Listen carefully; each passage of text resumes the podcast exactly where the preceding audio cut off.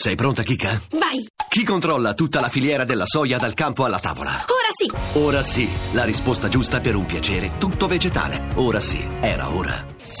Voci del mattino. cinquant'anni fa, esattamente cinquant'anni fa, scoppiava la guerra dei sei giorni. Jerusalem, Israeli Prime Minister Levi Eshkol must be the proudest man in the world, especially when he entered into the Jordanian sector of Jerusalem and to stand before the Wailing Wall. To world Jewry, a deeply emotional occasion of great historic importance. Hero today of the Jewish peoples, General Moshe Dayan, Defense Minister and architect of the swiftest, most overwhelming victory of all time. The battle was waged against us almost exclusively from there, with such overwhelming strength and continued, sustained air attack on every single unit, on every single formation of our armed forces, day and night.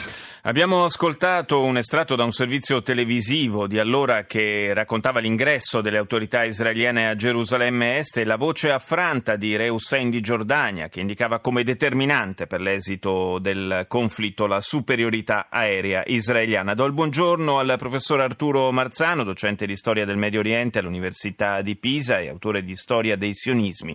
Buongiorno professore. Buongiorno. Una guerra lampo, una guerra eh, si direbbe oggi forse preventiva, quella lanciata allora da Israele che sentiva forte la minaccia di una coalizione eh, araba guidata politicamente e militarmente dall'Egitto, eh, una guerra durata davvero una manciata di giorni che ha segnato profondamente poi il, eh, quello che è stato il, il dopo, quello che è tuttora la realtà eh, del Medio Oriente. Sì, assolutamente. Diciamo, il sessantasette ha quattro conseguenze fondamentali per il Medio Oriente. La prima è che costringe gli stati arabi a considerare Israele come esistente e come superpotenza.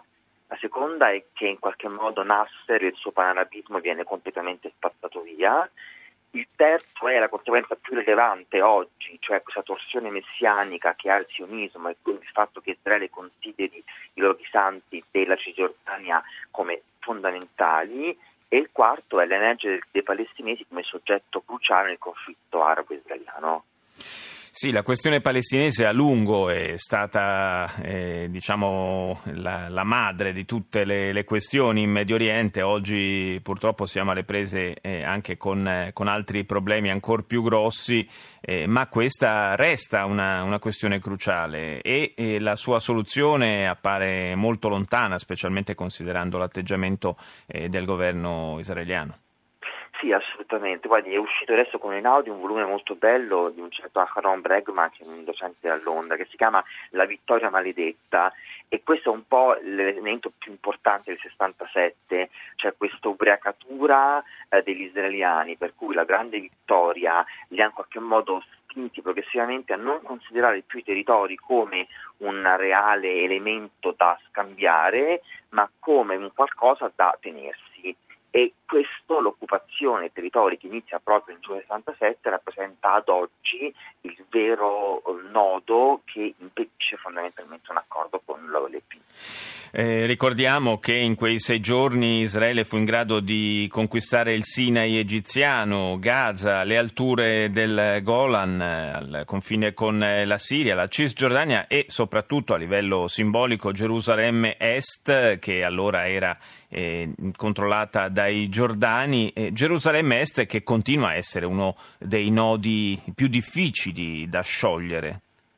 Sì, assolutamente. Quando mercoledì sette eh, giugno eh, la cinquantacinquesima um, brigata eh, dei paraludisti entra a Gerusalemme, è chiaro che l'incontro col muro, de- col muro occidentale, anche il muro del pianto, anche se in maniera errata, rappresenta un momento fondamentale, perché c'è il rientrare in possesso, il rito virgolette ovviamente, del luogo più sacro dell'ebraismo, e chiaramente la sovranità sul muro occidentale, che chiaramente come sappiamo è il muro di contenimento di, del della spianata dove oggi sono le due moschee, quindi il terzo luogo santo dell'Islam, è chiaramente una grande controversia perché Israele è, non è interessato a, a restituirla alla Giordania o chiaramente a condividerla, e però contemporaneamente il, i paesi arabi sono molto fermi nel considerare importante il controllo della spianata.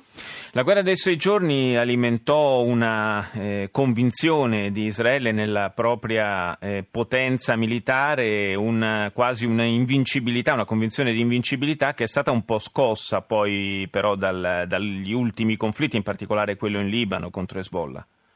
Beh, sicuramente già il settantatré, che poi costò in qualche modo il governo ai laburisti, fu un primo um, schiaffo uh, perché nel settantatré, eh, con la guerra di Yom Kippur, Egitto e Siria dimostrarono che la sola uh, potenza militare non basta e ha in qualche modo costretto l'Italia a rendersi conto della necessità di un dialogo politico. È chiaro che poi le altre guerre successive, in particolare il duemilasei del Libano, ha confermato questa questione, cioè che senza un accordo politico la reale sicurezza Israele non potrà ottenerla, e, ed è per questo che molti spingono il governo israeliano a ritornare a negoziati eh, con l'O L P. Eh, sarebbe, sarebbe auspicabile c- senza dubbio. Grazie al professor Arturo Marzano per essere stato con noi. La linea va al G R uno, ci sentiamo tra qualche minuto.